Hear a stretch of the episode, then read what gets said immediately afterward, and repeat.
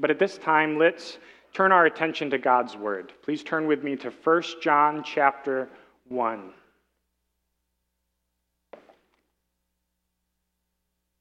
First John 1. I will be starting at verse 1 and I will be reading the first four verses. But before I do, please pray with me and let's ask the Lord to open our eyes to see him.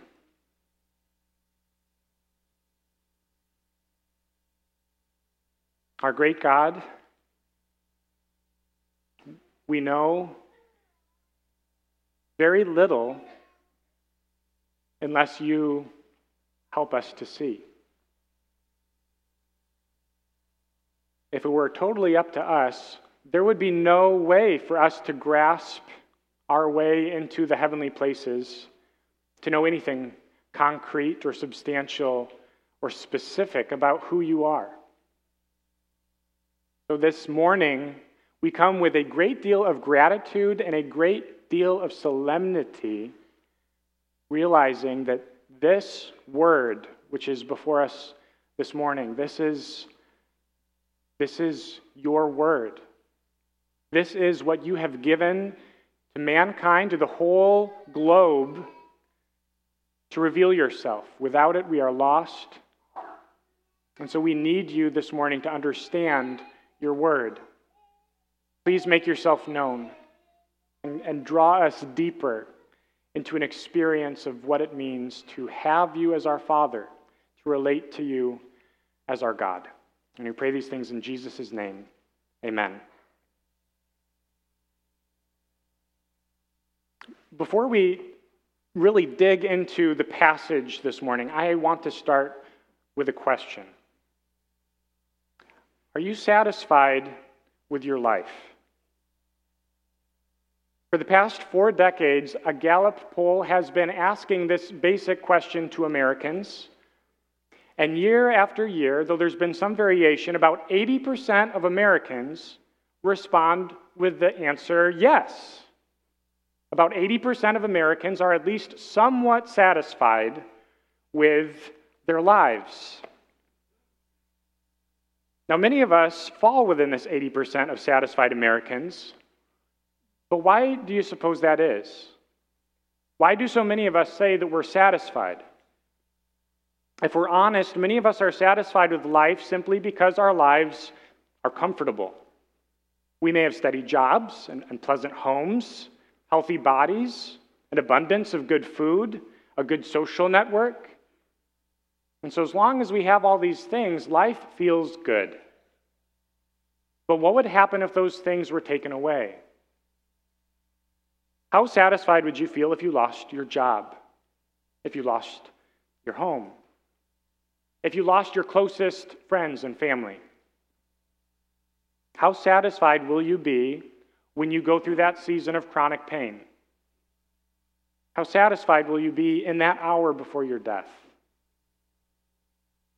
It should be obvious to all of us that health, wealth, and popularity, they're only temporary. They provide a flimsy sort of satisfaction that's incomplete.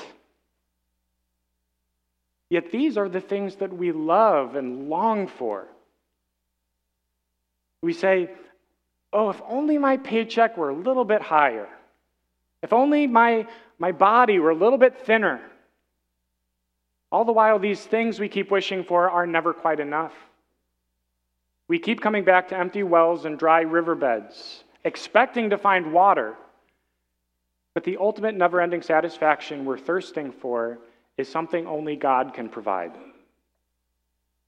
As C.S. Lewis has famously said, you've probably heard this quote before, but it is so true. It would seem that our Lord finds our desires not too strong, but too weak. We are half hearted creatures, fooling about with drink and sex and ambition when infinite joy is offered us like an ignorant child who wants to go on making mud pies in a slum because he cannot imagine what is meant by the offer of a holiday at the sea. We are far too easily pleased. End quote. Here in 1 John, the Holy Spirit speaks through one of Jesus Christ's closest companions, the Apostle John, and he And John here is concerned that our desires are too weak. He wants us to take hold of supreme satisfaction and happiness. He wants us to know that fellowship with God produces completeness of joy. And with God's help this morning, I want to unpack our text under three points. First, that Jesus brings knowledge of God. Second, that this knowledge enables fellowship with God. And third, that this fellowship produces joy in God. Jesus brings knowledge of God. This knowledge enables fellowship with God, and this fellowship produces joy in God. So, first, Jesus brings knowledge of God. John starts his letter by referring to that which was from the beginning. And quickly it becomes clear he's not talking about some sort of ancient material like a rock or primordial slime, but instead he's pointing back to the dawn of time. At that moment, when the material universe first began to have structure and coherence, and John tells us that something else had always already been there. Non existence didn't give birth to existence. Nothingness didn't explode or expand into somethingness. But the finite material cosmos was established by an infinite metaphysical creator, an uncaused cause, an unmoved mover, something beyond space and time. He's talking about God. In the beginning, God created the heavens and the earth. And here John is pointing back to that being in the beginning, and he's saying, I personally know that someone. I know that which was at the beginning. But where did John get this special knowledge from? How can John speak about seeing and hearing and touching this something like he does here in verse 1? Well, he can speak this way because God has revealed himself. That knowledge of God, which was so far above us, shrouded in mystery and transcendence, it's been brought near to us. Or to put it another way, God brought down the hay to where the cows could eat it. And how did God do this?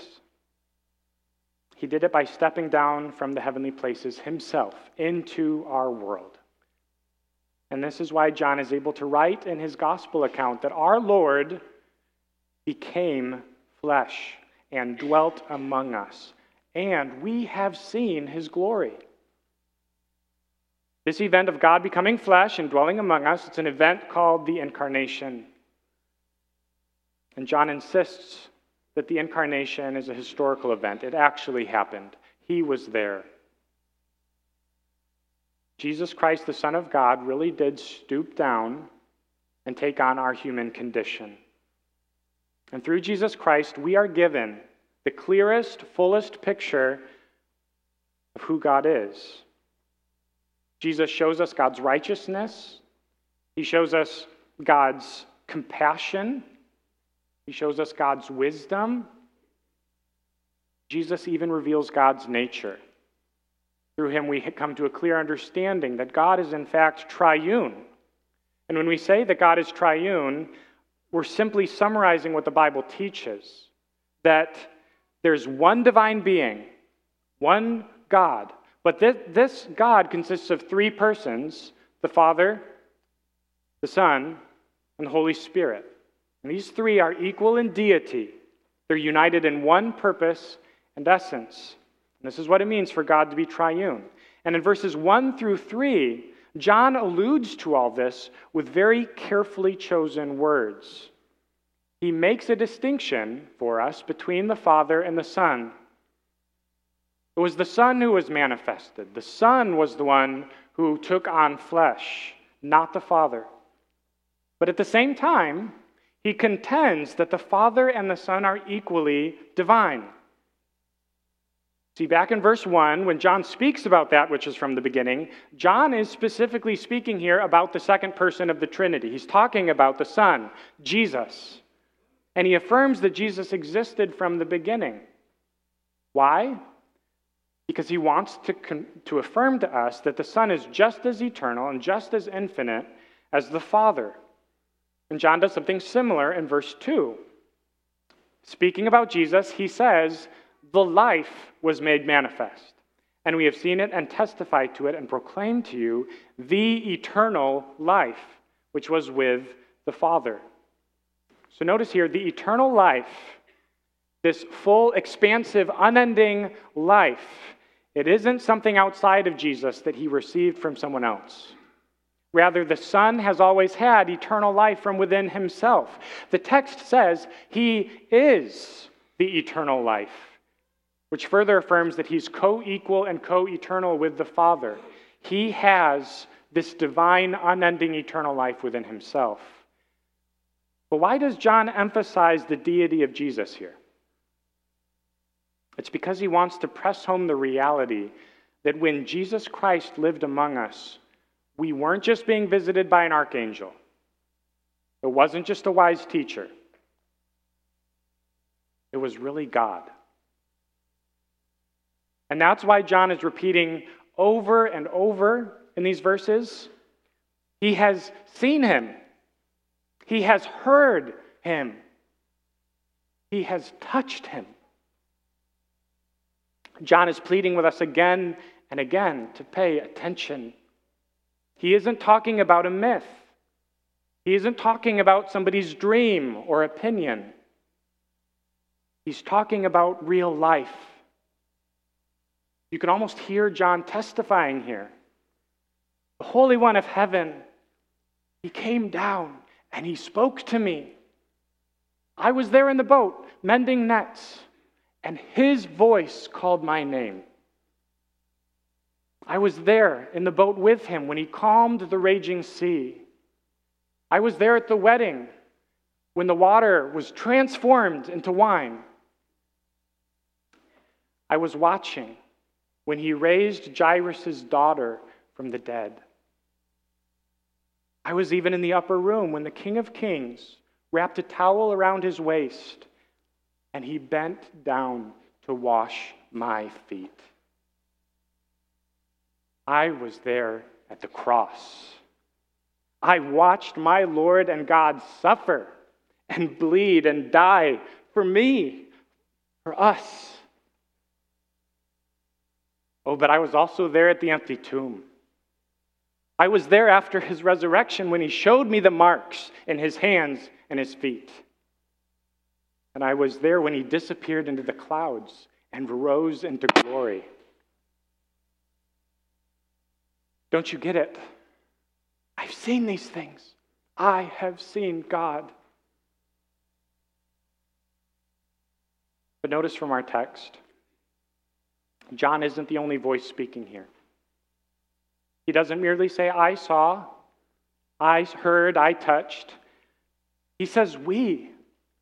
Jesus Christ brought knowledge of the invisible God not only to John, but to hundreds of others. Thousands. A chorus of voices are joining together here to testify that God is real, that God has come, and that through knowing Jesus Christ, you can know God too. But there's still a problem. Our problem isn't that God is unknowable. Our problem is that many of us simply don't care to know him.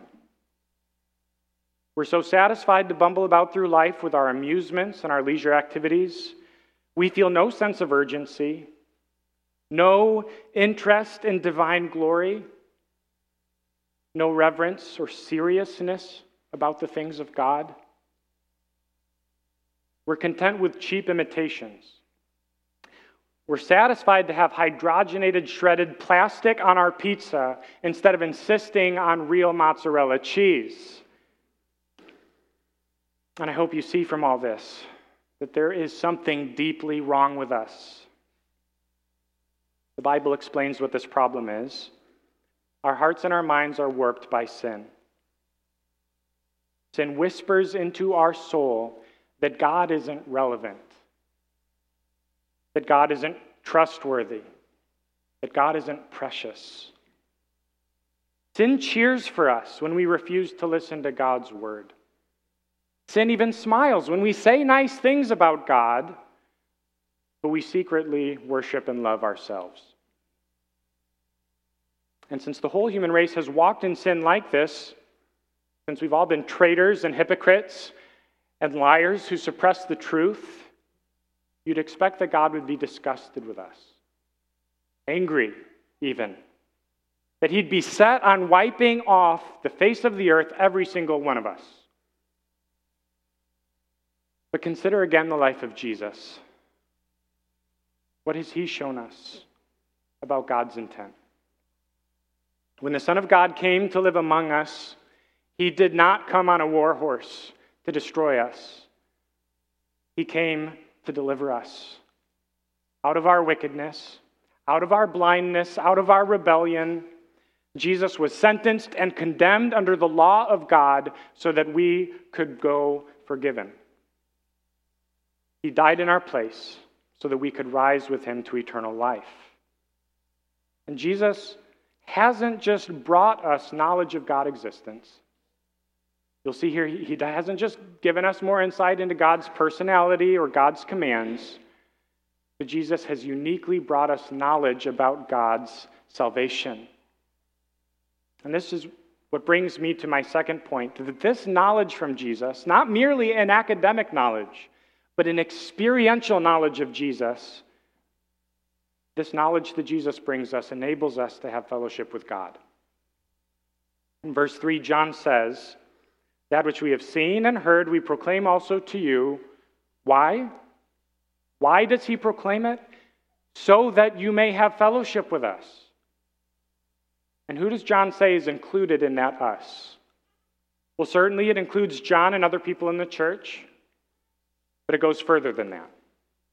John says, Indeed, our fellowship is with the Father and with his Son, Jesus Christ.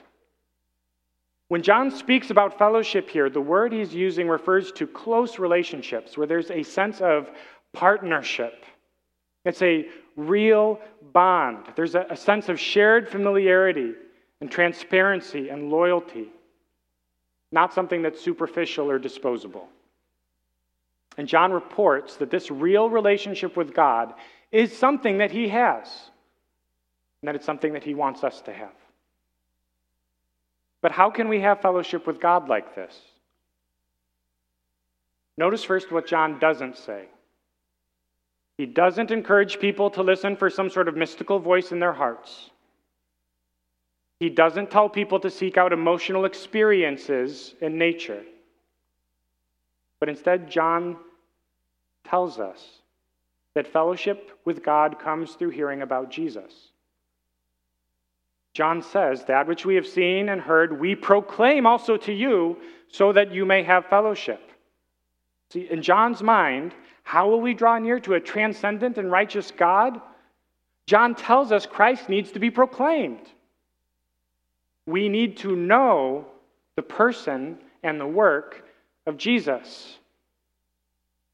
The biggest barriers that stand between us and God are our ignorance and the opposition in our hearts against Him. And we need Christ to resolve both of these things. We need Jesus to reveal our God and His salvation to us. We need to experience that salvation. We need Jesus to rescue us from our corruption. We need to know what it means to have our hearts renewed by Him.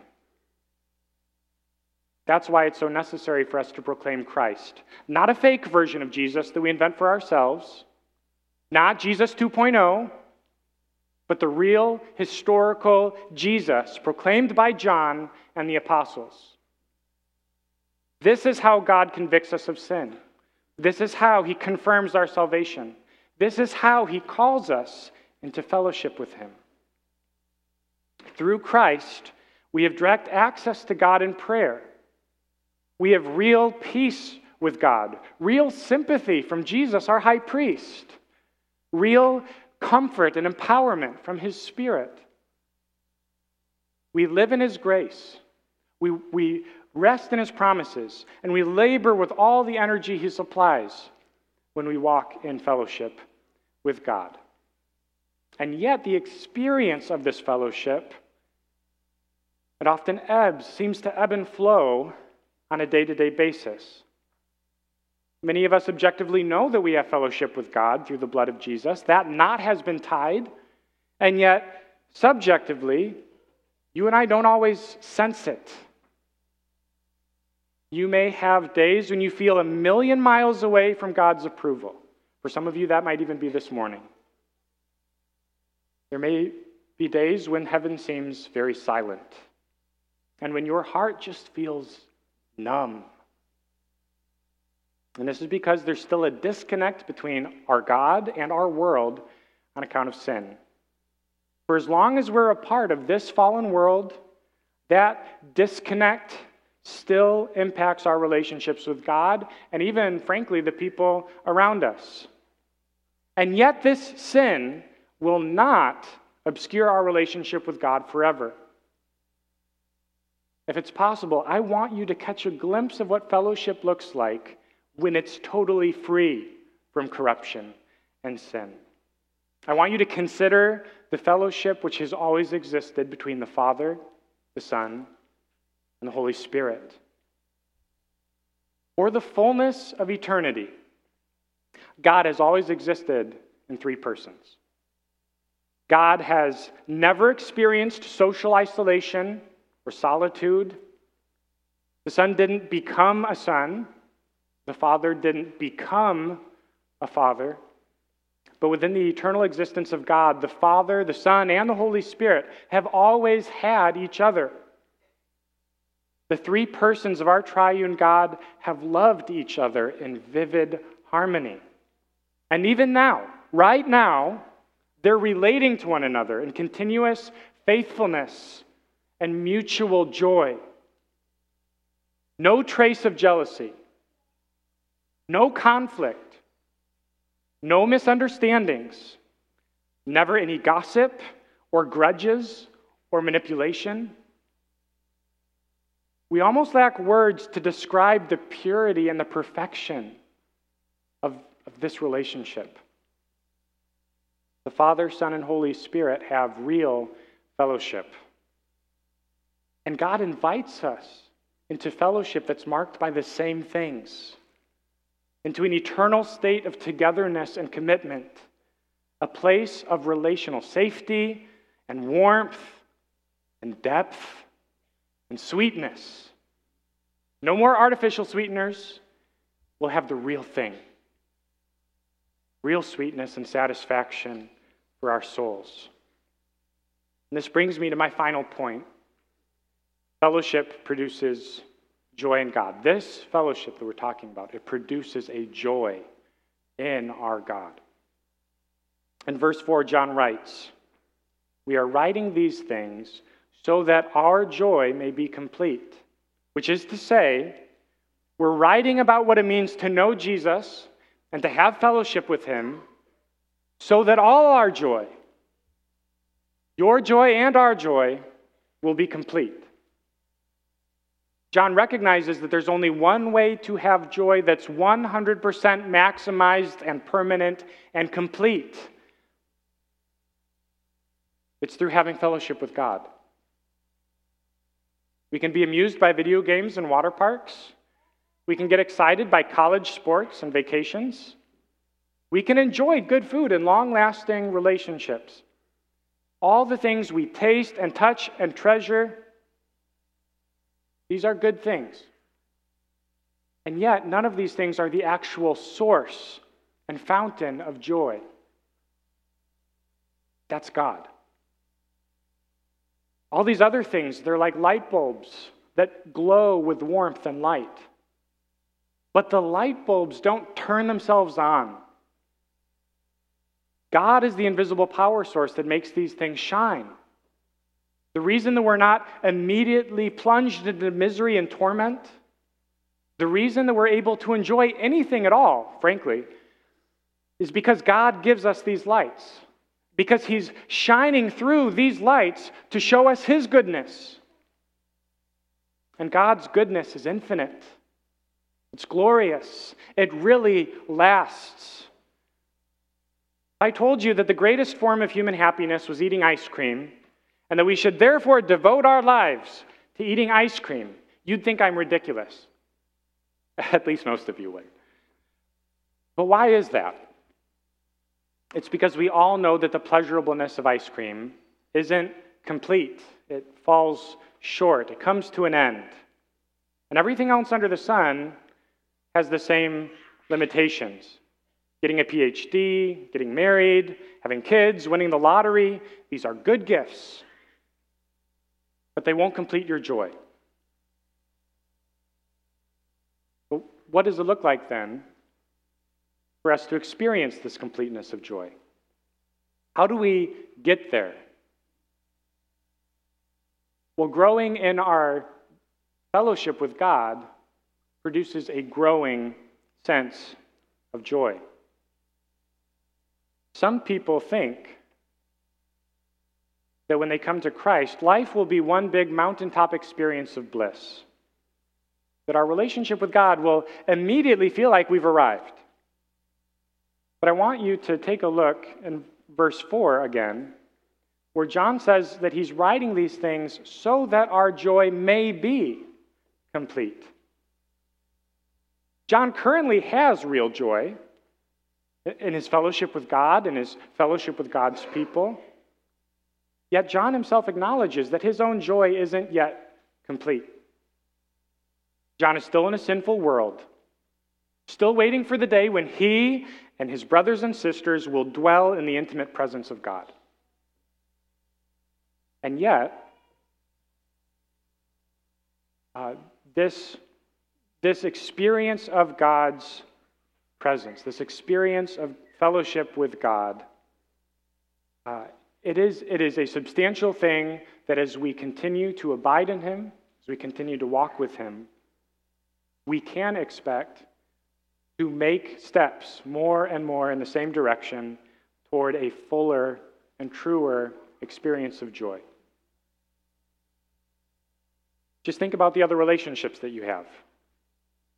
Certainly, the moment that you first met a friend, the first time even you had a younger sibling born into the world, you didn't immediately have a full, intimate, mature relationship with that person. Relationships take time, relationships, they progress. These are things that develop over months and years.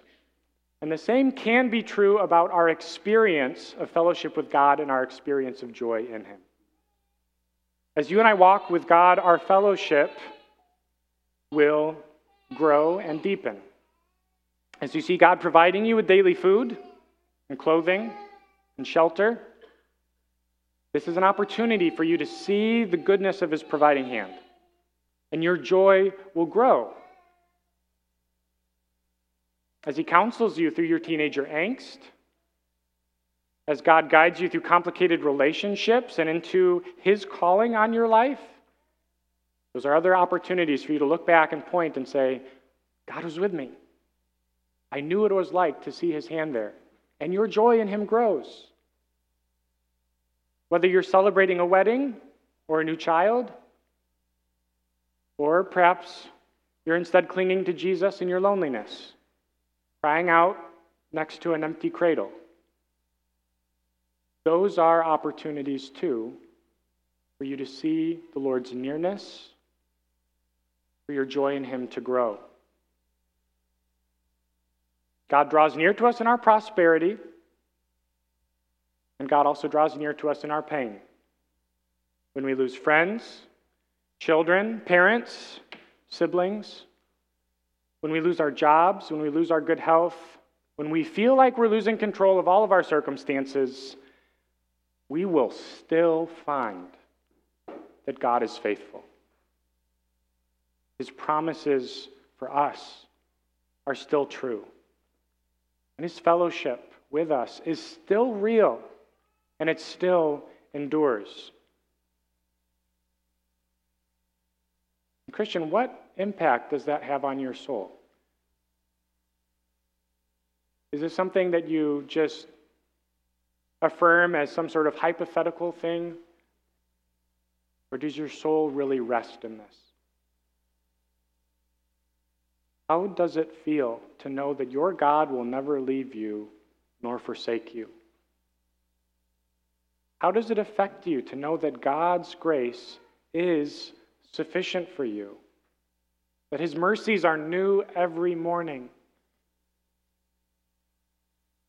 When these promises cease to just be words on a page and they become the daily experience of our walk with God, it increases our joy. Our joy in the Lord grows. Now, I'm right there with you. Sometimes it's hard to live in the already but not yet aspects of the Christian life, including as it relates to the experience of fellowship with God. But there is a not so distant day coming, a day when we ourselves will finally see and hear and touch our Lord Jesus. We'll find fullness in his presence. We'll discover pleasures forevermore at his right hand. And on that day, our joy will be complete. Friends, do you know do you know anything of what it means to experience this fellowship with God? Through the gospel of Christ, have you found peace with Him? Through faith in Christ, have you felt the smile of God's favor? Through the word of Christ, has God counseled you? Has He encouraged you? Has He kept you? Do you know what it means to delight yourself in His presence? Do you find him to be an anchor for your soul and a refuge in your time of need? I have found Christ to be more than enough in all these things. So today I, I add my little weak voice to John's voice. And I want to proclaim to you that which was from the beginning. I want to point to that eternal life who was with the Father. And I want you to know the fullness of Jesus because I long for you to have real fellowship with God. At the beginning of the sermon, I asked you if you're satisfied with your life. And in one sense, I hope that your answer is yes. That, like the Apostle Paul, you've learned in whatever situation you are to be content. That you agree that godliness with contentment is great gain. Yes and amen. But in another sense, I hope that your answer is a firm no. I hope that every time you drink a good cup of coffee, every time you hear a song that stirs your heart, every time you have a conversation that warms your affections, that you won't be satisfied to have these things without having God. My hope is that these signposts will continue to direct your gaze upward to the Father, who gives good gifts to his children that you'll seek those things that are above where Christ is, seated at the right hand of God. That fellowship with God and his people will be more precious to you than all the treasures of Egypt. I hope these things for you so that your joy may be complete. Please pray with me.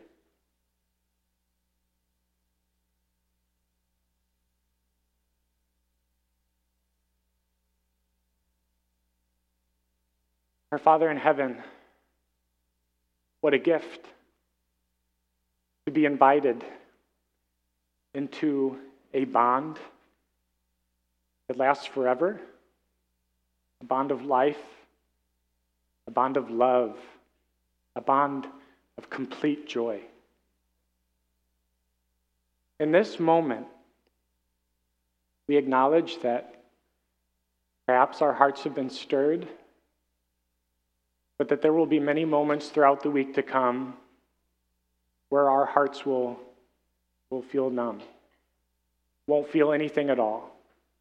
And we cry out to you for grace. Please, Lord, sustain us this week. Help us to be faithful plotters, who keep moving the same direction and trusting each part of our life to you, seeing you work so that our joy may grow, so that our fellowship may deepen, that your words may become alive to us, touch us. We pray, Lord, that we would know Christ and that you would keep us on this race, keep us on this course until we enter with you into glory. And we pray all these things in Jesus' name and for his sake. Amen.